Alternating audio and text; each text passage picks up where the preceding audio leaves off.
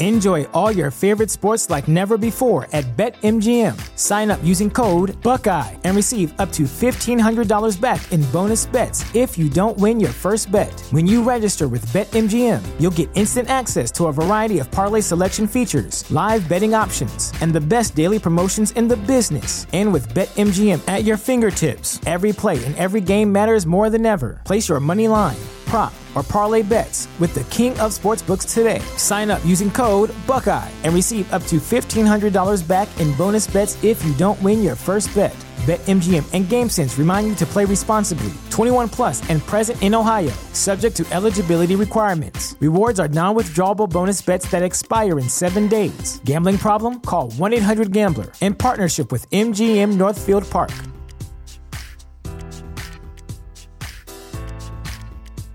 So I spent a great big chunk of the 90s driving back and forth to a comic book store each and every week to buy up a stack of comic books. And I guess because of that, the 90s really kind of holds a special place in my heart when it comes to my comic book reading. And I think what I'm trying to say here, folks, is that I want to talk about that. Buckle in or something. I, I don't know what that was. The following podcast is going to contain spoilers, along with me, just a regular guy, talking about all the things I love, such as comics, movies, television, music, and books. So, yeah, proceed at your own risk.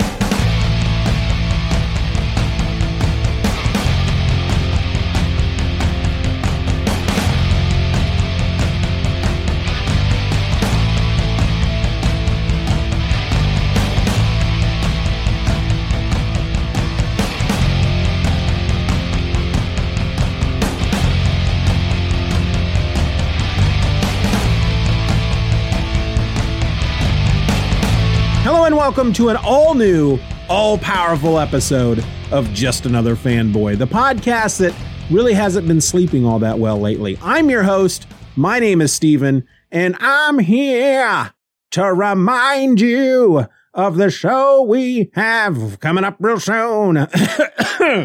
wow.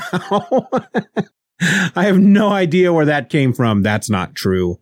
I know exactly where it came from. I mean, I scripted it but let's just get beyond that. Anyway, we have a couple of anniversaries happening right around the corner, and I want to put together a great big whopper of a special episode to celebrate. But here's the thing, folks.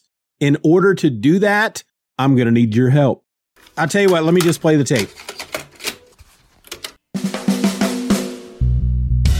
Almost 16 years ago, an average yet super awesome fanboy sat down in front of a crappy little microphone and recorded a really bad podcast episode. That fanboy, well, surprise, surprise, that was me. The podcast was just another fanboy, and the first episode posted on August 8, 2006, and I continued making episodes until I hung up the mic for good after publishing episode 131 on May 16, 2009. Then, 10 years later, on August 29, 2019, I came out of retirement and launched Volume 2 of Just Another Fanboy, which means we got two anniversaries to celebrate, folks. On Monday, August the 8th, we're going to celebrate Just Another Fanboy turning 16. Sure, I wasn't podcasting for 10 years right in the middle of those 16, but it still counts. After that, on Monday, August the 29th, we celebrate three years of Just Another Fanboy Volume 2. And here's the thing, folks I want you to help me celebrate. I'd like to do an episode in August that is built around your emails, your texts, and your voicemails. 785 318 6673 is the phone number. Just another fanboy at gmail.com is the email address. And send me something. You have until the end of the day, Friday, August 12th, to email or call or text. That's the deadline. You can ask me questions. You can share your favorite moments from the show. You can tell me that you like eggs or, you know, whatever.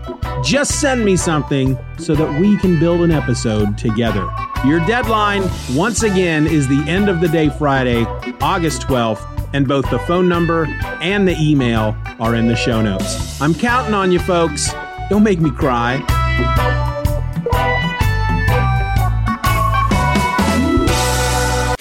So yeah, it's time to rally, folks. The Just Another Fanboy podcast needs you to make this happen. Just another fanboy at gmail.com is the email address and 785 318 6673 is the number. I, I'll be waiting. Until then, I wanted to talk about comics from the 90s because frankly, I don't really think the, the decade is as bad as folks seem to think it is. I think it, it gets a bad rap when you're talking about decades in comic book history.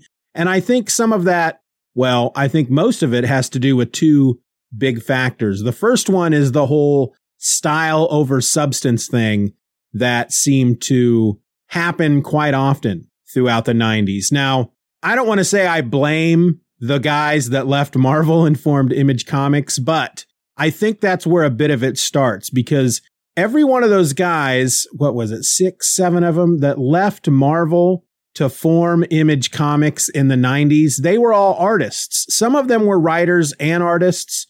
Some of them were just artists who decided they wanted to go ahead and try their hand at writing.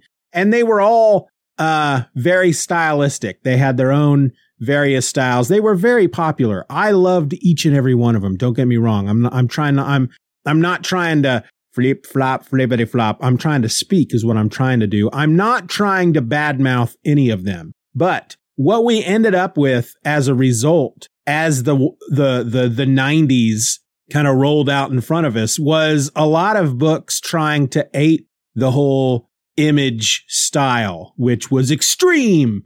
And, uh, we ended up with a lot of books, not, not all the books, but a big chunk of books in the nineties that were really more about style over substance. It was about the art uh, well, I'll say the, the art was first and foremost, and then the story itself was kind of secondary. And unfortunately, as companies like Marvel and DC tried to, again, ape that image look, they didn't always do it very well. And, uh, so even the style over substance, the style wasn't all that great. The second thing I think that gives, uh, the 90s a bad reputation is the whole speculator boom which if you're not aware, there was a moment at some point in the 90s where somebody decided, you know what?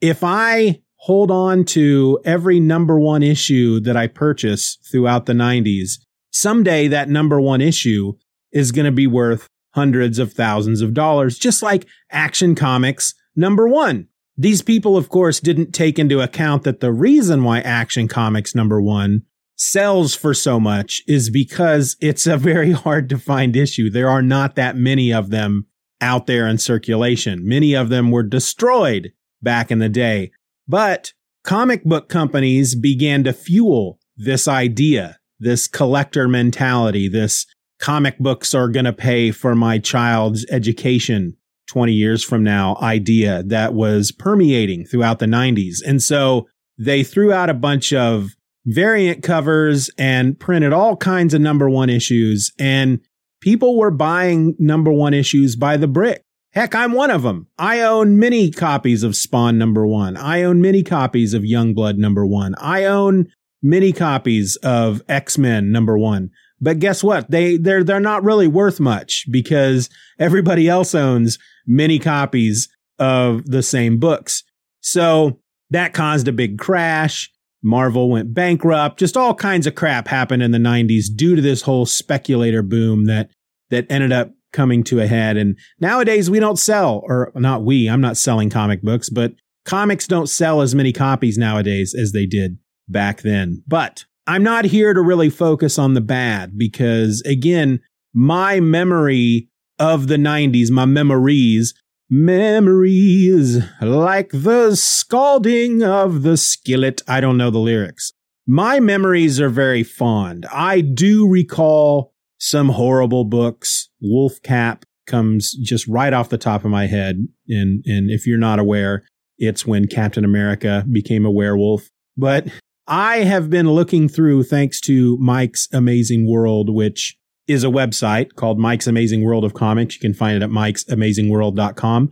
You can go in there and there's an area of the website called the newsstand where you can look at a month out of a year Uh, for example, I went to January 1990 and it'll show you all the books that sold that month. Not the books that had a cover date of January 1990, but the books that actually sold were on the newsstands in January of 1990. And you can do that for every month of every year that comic books were sold. I don't know how definitive these lists are, but they they seem fairly definitive to me. But heck, I've only just barely barely touched this website. It's it's a it's an amazing website, Mike's Amazing World. So when I went to January of 1990, the first book that really popped out for me because I figure if I'm gonna if I'm gonna talk about 90s comics, I'm gonna start at the beginning, January of 1990. And when I went to that list, the first book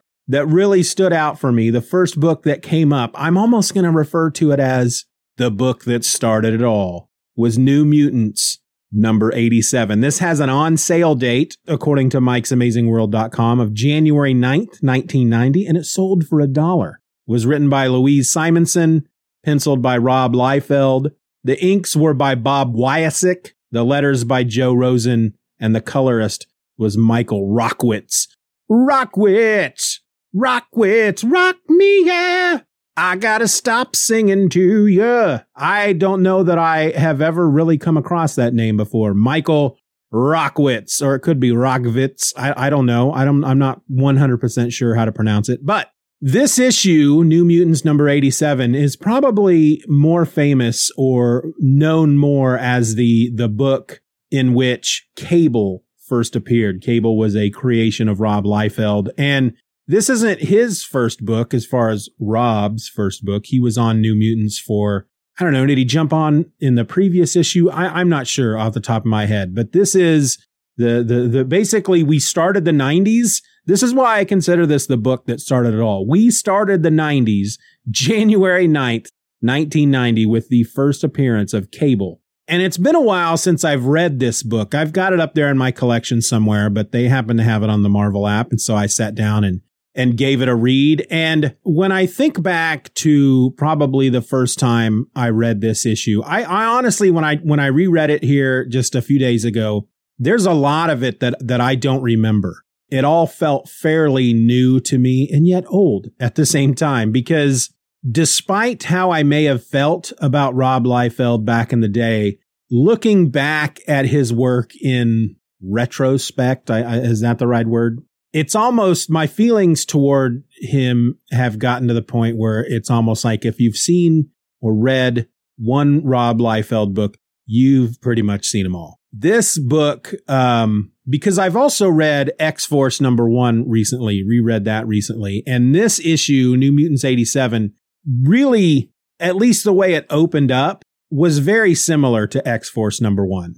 And despite the fact that I kind of opened up this whole discussion by saying I remember the 90s fondly, um, I may have been in love with this book back then. I may have been in love with Rob Liefeld back then. Looking at it now, eh, not so much. Um, now the, the, the one advantage that this issue has over some of, uh, the other books that Rob Liefeld may have been a part of is that it's written by Louise Simonson and she's awesome. Love Louise Simonson. She was part of the whole death and return of Superman thing that happens a, a, bit later in the 90s. We'll get to that eventually as we continue with this series of episodes looking at 90s comics. And I'm feeling a little scattered here with my thoughts because I didn't really put together a lot of notes for this thing. I've often found that if I go into a, an episode without a lot of notes, there are times that magic will happen in that episode. And so far, I'm feeling like this is not one of them. But the purpose of this series of episodes, 90s comics, this is part one, is that I am going to be looking at books that are uh, showing up on Mike's Amazing World as being sold during uh, each month of each year of the 90s. And I'm going to focus on one book per episode uh, chronologically as, as we go through the 90s that my memory remember, my memory remembers that I remember fondly that in my memories, in, in the dark corners of my mind, in the nostalgic areas of my heart, I have warm, fuzzy feelings for these issues. And whether or not that's actually going to pan out when I then sit down and read the issue, that's kind of what we're going to find out here in the episode. And I've pretty much let the cat out of the bag.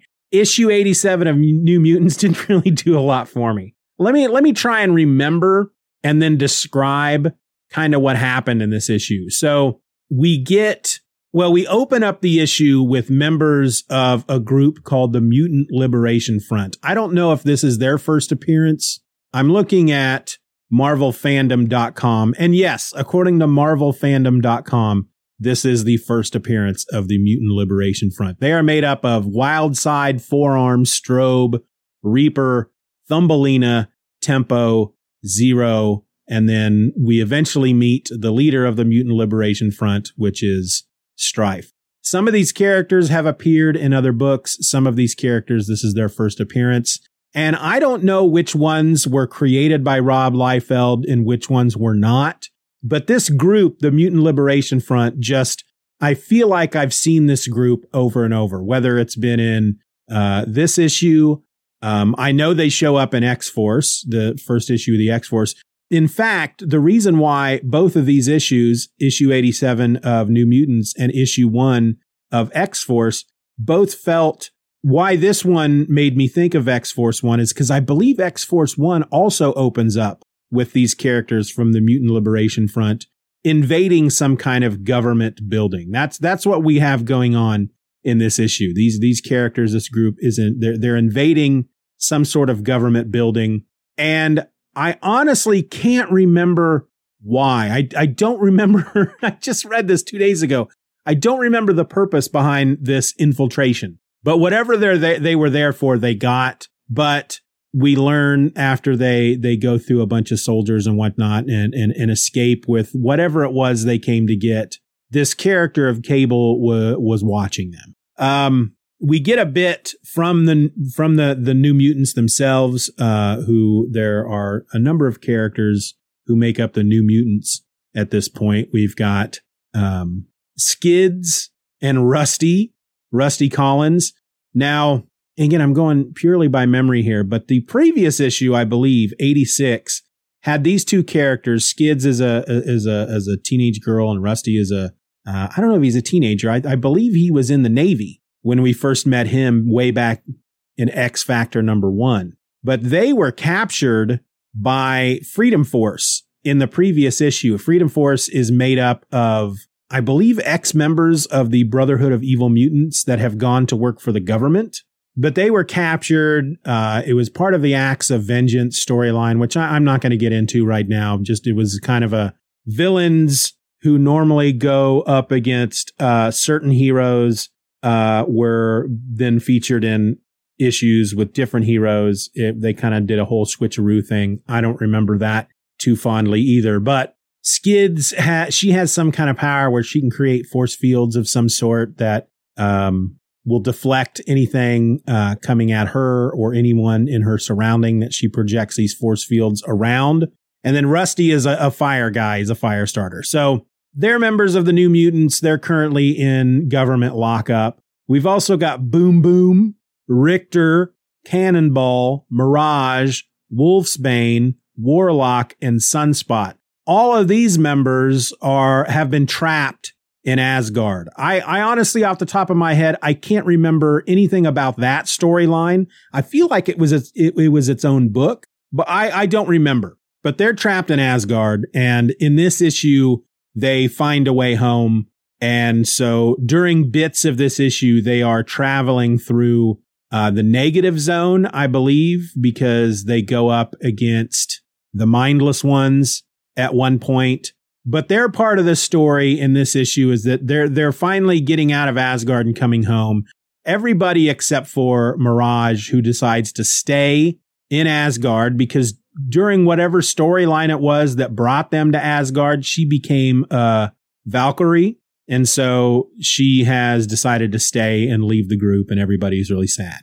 But then we go back to the Mutant Liberation Front, who has issued a demand to um, release Skids and Rusty uh, or they're going to do something bad. That's again, I don't quite remember how it all fell into place. I just remember that that part was the timeline on it was kind of funny because whatever they're doing in the opening of the book, whatever uh, the the purpose behind their attack in the opening, I don't remember if it was just simply a look what we can do, and now that we've shown you what we can do, here's our demand. Let these two people go, these two mutants, or you're going to see more of that. We're gonna we're gonna do more bad things to government places, and uh, then suddenly they are invading the government facility where Skids and Rusty are being held. And again, the timeline just feels really funny. There's, there's nothing in the book that makes you feel like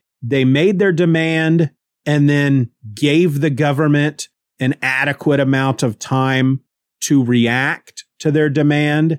And then when the government refused to let these skids and, and Rusty free, then they attacked this facility to free them uh, themselves.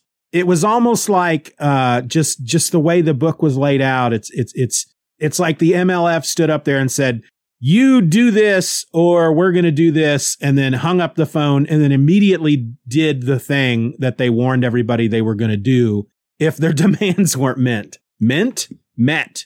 Uh, Lordy Lord. So when they attack this government facility to free Rusty and Skids, Cable is waiting there for them. And he ultimately takes them on by himself because there is a, a member of the Mutant Liberation Front. I think it was the character of Tempo who can mess with time. She kind of slows time down and her and the rest of the team uh, are still able to to to work basically outside of time. So it's it's almost like everybody around them slows down and then they move at normal speed and they are just basically kicking the butts of all these soldiers. Uh, Cable shows up, however, and he gives them what for, and he holds his own against the group for a bit, but eventually he is defeated. He's not able to stop them. And actually, I, I want to, I'm going to pull up the issue really quick on my phone because despite the fact that I just read this, I don't remember if they freed Rusty and Skids. I don't remember that at all. So let me let me just look this up on my phone real quick. Hold on, just a just a just a moment. Settle down. Let me just look it up. I am downloading the issue to my phone as I speak.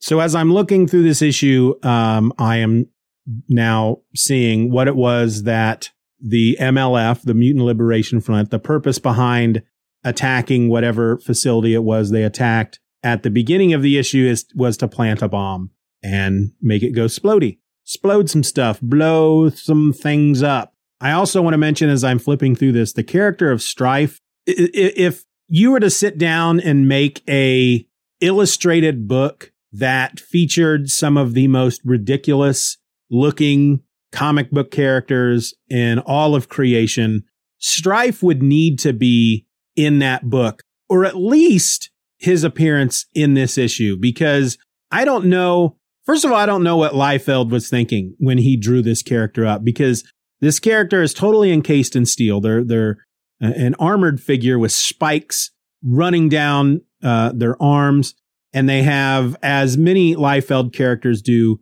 big shoulder pads. These, the, this guy actually has like these big metal shoulder guards with spikes rising up off of those two. But the spikes are rising up so high that the dude who wears a helmet with these big metal fins that come out of each side of the helmet, there's no way that this guy can turn his head right to left because these spikes are so tall that his helmet would be would be hindered in its movement. It would it, the, the spikes would stop his head from moving. And I have to admit that there are times when I'm sitting here in my chair and I'm doing some work and my shirt sleeve on my short, uh, I, you know, wear, wearing a, a, a, I can't talk. I'm having trouble communicating what I'm what I what I'm what I'm trying to get across here, folks. When I'm wearing a t-shirt, my shirt sleeves will often get caught in the back area of the arms of the chair. So I'll go to lift my arm and the the the the the armrest of the chair, the back of it is inside my shirt sleeve. And So I'll go to lift my arm and it'll stop because of that hindrance. And it, it just, after a while, after it happens at least three times in a row, I get really upset. Well, I have to imagine that this guy Strife, anytime he turns his head from the left to the right and moves about a quarter of an inch to then go clank because his helmet gets caught on one of these spikes. I mean, I have to assume that's why he's a bad guy because he's just so full of rage at all times because he has chosen this ridiculous outfit to wear and he can't turn his head from left to right. All right. So it does look like the MLF did uh, manage to free Rusty and Skids. And neither Rusty nor Skids, they, they have no idea who the Mutant Liberation Front are. All they know is what they've seen on TV. They appear to be terrorists. So when the group makes their demand that the government free Skids and Rusty, the two of them are like, what? Why, why did they choose us? And then, of course, um, Mystique, who is the leader of the Freedom Force, she comes in and she's like, so what can you guys tell me about the Mutant Liberation Front? Obviously, they're friends of yours. And Skids and Rusty are very confused. They have no idea why they, they are wanted by this uh, seemingly terrorist group. But Cable tries to intervene. Uh, he even even the mighty Cable, uh, the the MLF is too much even for him.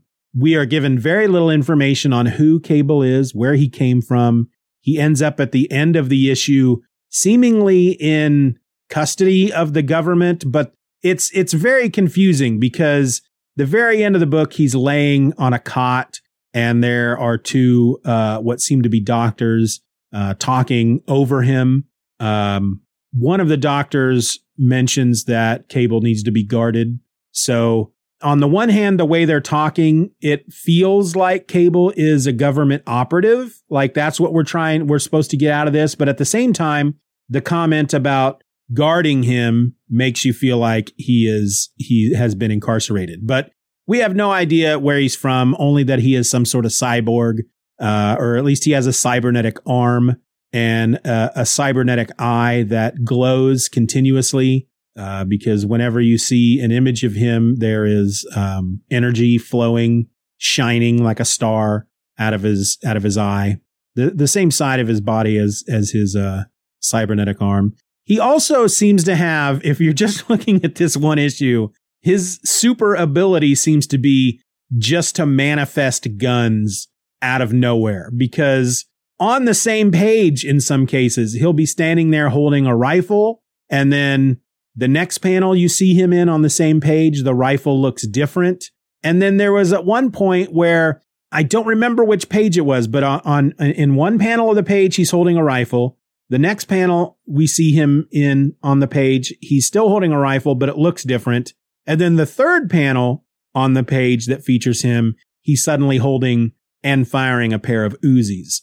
So I honestly don't remember much about the the the character of Cable from the 90s.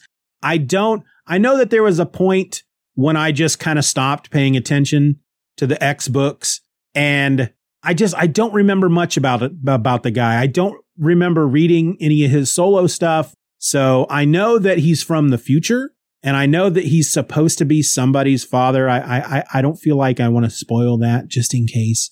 And, and honestly, I don't remember if that's true anymore or not. But as far as what his, if he has any mutant powers, I don't know if he's a mutant or if he is, what his powers are. But according to this issue, it seems to be that he can just manifest weapons. Uh, and maybe that is something his, maybe his future tech allows him to pull weapons out of like a pocket dimension or something. So it appears as if he's, he's just able to access weaponry from nowhere. But I, I, they don't explain any of that anywhere. So going into this completely cold, Cable seems to be somebody who can just manifest weapons from nowhere. Either that or uh, there's there was not a lot of consistency when it came to the art, and that makes me feel like I want to talk about the art. First of all, Rob Liefeld has this reputation uh, as being a guy who cannot draw feet. And I think a, a, a, lot of the reason that he got this reputation is because many of the covers that he's done features the character in such a way that their feet are covered. And because of that, one of the big Liefeld jokes is, "Oh, has he learned how to draw feet yet?" And uh, I'm not a big Liefeld defender. I'm not a big Liefeld apologist. Uh, but anytime I read one of his books, the first thing I do is I like to point out, look at all the feet in this issue. I mean, there's feet all over this issue. So say what you will about the man, but anybody who still clings to this whole Rob Liefeld can't draw feet and he avoids drawing feet whenever possible. Uh, that's, that's a bunch of BS because this issue, there's feet all over the place. And I remember there being feet all over the place in X Force issue number one. Now, I honestly reread Youngblood number one not that long ago, and I don't remember how many feet showed up in that issue. But the criticism of his art in general, I, I, I don't apologize for. I don't defend that. He, he's very hit and miss for me. The cover of this book looks really good, but Todd McFarlane inked it. So it's not totally Rob Liefeld on the cover of this book. Um, Bob Wiacek was the inker for the interiors of the book. And I don't know what he ended up bringing to this issue because it's very much a Rob Liefeld issue. And I'm always going to enjoy Liefeld's art simply for the nostalgia of it. I think I've mentioned many times that in the 90s, I was, uh, I, pro- I would have been 17 maybe when this issue came out, but I remember first coming across Liefeld art and just feeling like it was a breath of fresh air, like it was something I had never seen before. And how for me at the time, it took comics to a whole new level. There was just something, his art was just so full of energy that um, I just fell in love with it instantly. Now, over the years, I've since redefined my opinion of his art. Um, but when I look at this issue and I think about all the other issues he has he has done, this this stands up fairly well. This, I mean, it's Liefeld. If you're going into a Liefeld book hoping for accurate depictions of anatomy and the way a body should move, if you're going into a Liefeld book not expecting every character to be gritting their teeth or posing in some fashion, then you're not going to have fun with the Liefeld book. That's that's what his art is all about. It's about posing and gritted teeth and big guns and crazy anatomy and crazy body poses. he's just, I'm trying to really, I mean, I don't think anybody listening to this episode is unfamiliar with, with Liefeld's art. Uh, you're not getting anything special in this issue. You're not getting anything new. You're not getting anything, uh, that you haven't seen before with Liefeld.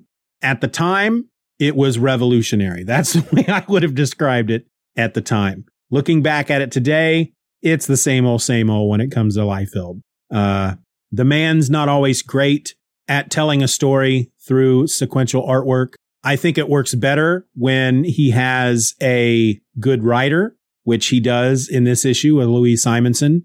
I think when, when he is putting the book together completely by himself, it doesn't always work. Uh, but that's, that's my opinion everybody has their own. He's got a lot of fans and he's got a lot of haters. He's a very polarizing figure in comics. As far as this issue, looking back at it, the the issue that kicked off 90s comics for me, eh, that I mean that's that's how I would describe it. Eh, nostalgically, nostalgically, is that the right word? It it, it was fun. Uh, but it was also very cluttered. There was a lot going on. This kind of has a, a combination of the the 80s storytelling with the 90s story, you know, art, the way the 90s art would tell a story. And you throw that both together and it doesn't all, it doesn't always quite work because an 80s book is chock full of story. And as you start going through the 90s, again, it's more style over substance. So there's fewer panels. There's fewer, uh, words in the book. There's less to read. It's just more, uh, stuff for you to look at. And, uh, yeah, those two ideas, uh, I'm not quite finding the right word that I want to use, but those two uh, elements, the 80s writing with the 90s art, kind of clash in this book. And it makes it feel in some areas like a bit of a cluster. And yet there were moments in the book that I really quite enjoyed the look of it and the way it read. So it's, it's a classic just simply because it is the first appearance of Cable and because for me, it's the book that really kicks off the 90s. I mean, first week of January, 1990, and we have uh, probably one of the characters that that helped define the 90s, Cable, uh, drawn by one of the biggest artists from the 90s who both helped uh, elevate comics in the 90s and then helped kill comics in the 90s. Ah, I hate to say that because uh, I, I, understand that Rob Liefeld's a, a, a really nice guy. Anyway, that was New Mutants number 87. I don't know what I'll be looking at next. I don't think there's any more books in the in, in January of 1990 that I'm going to look at, but I feel like there were two in February. So we may do this once a month. I don't know. I'm doing a lot of these series episodes so far in season seven. Maybe at some point I'll ask everybody, you know, which ones are your favorites? Which ones do you want me to continue with? But at the same time, I don't know that I want to leave that up to y'all because this show is about what, what I enjoy talking about and hopefully others enjoy listening to me talk about it. Anyway, I don't know what else to say. New Mutants, 87, January 1990. Eh, we'll get to some more books, more 90s books somewhere down the road. I'll either love them or I won't. But again, they're books that I remember fondly. And I think it'll be fun to go back and see how I feel about them now. Until then, folks, my name is Steven, and I'm just another fanboy. Be nice to each other. Be nice to each other. Why do I always apologize when I sing? I don't know. I got to stop doing that. I want to thank you for taking the time to listen to the Just Another Fanboy podcast. Questions and comments can be directed to justanotherfanboy at gmail.com. You can leave us a voicemail or text at 785 318 6673 or find me on Twitter and Instagram by searching for at Steven or else. Make sure you join the Steven Says Stuff newsletter, a free substack at list.justanotherfanboy.com, where I will send every single podcast episode I create right to your inbox the morning of release. You can support the show for as little as a dollar a month at patreon.com slash Steven R. Orr and get episodes just like this one a week before anyone else. I also encourage you to subscribe to the show, leave a five star review, and share this episode with a friend. All links will be in the show notes.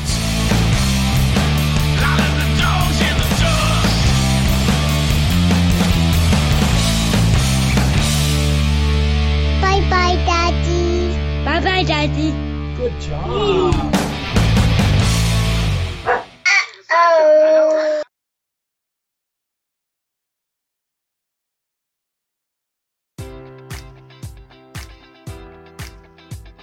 Enjoy all your favorite sports like never before at BetMGM. Sign up using code Buckeye and receive up to $1,500 back in bonus bets if you don't win your first bet. When you register with BetMGM, you'll get instant access to a variety of parlay selection features, live betting options, and the best daily promotions in the business. And with BetMGM at your fingertips, every play and every game matters more than ever. Place your money line prop, or parlay bets with the king of sportsbooks today. Sign up using code Buckeye and receive up to $1,500 back in bonus bets if you don't win your first bet.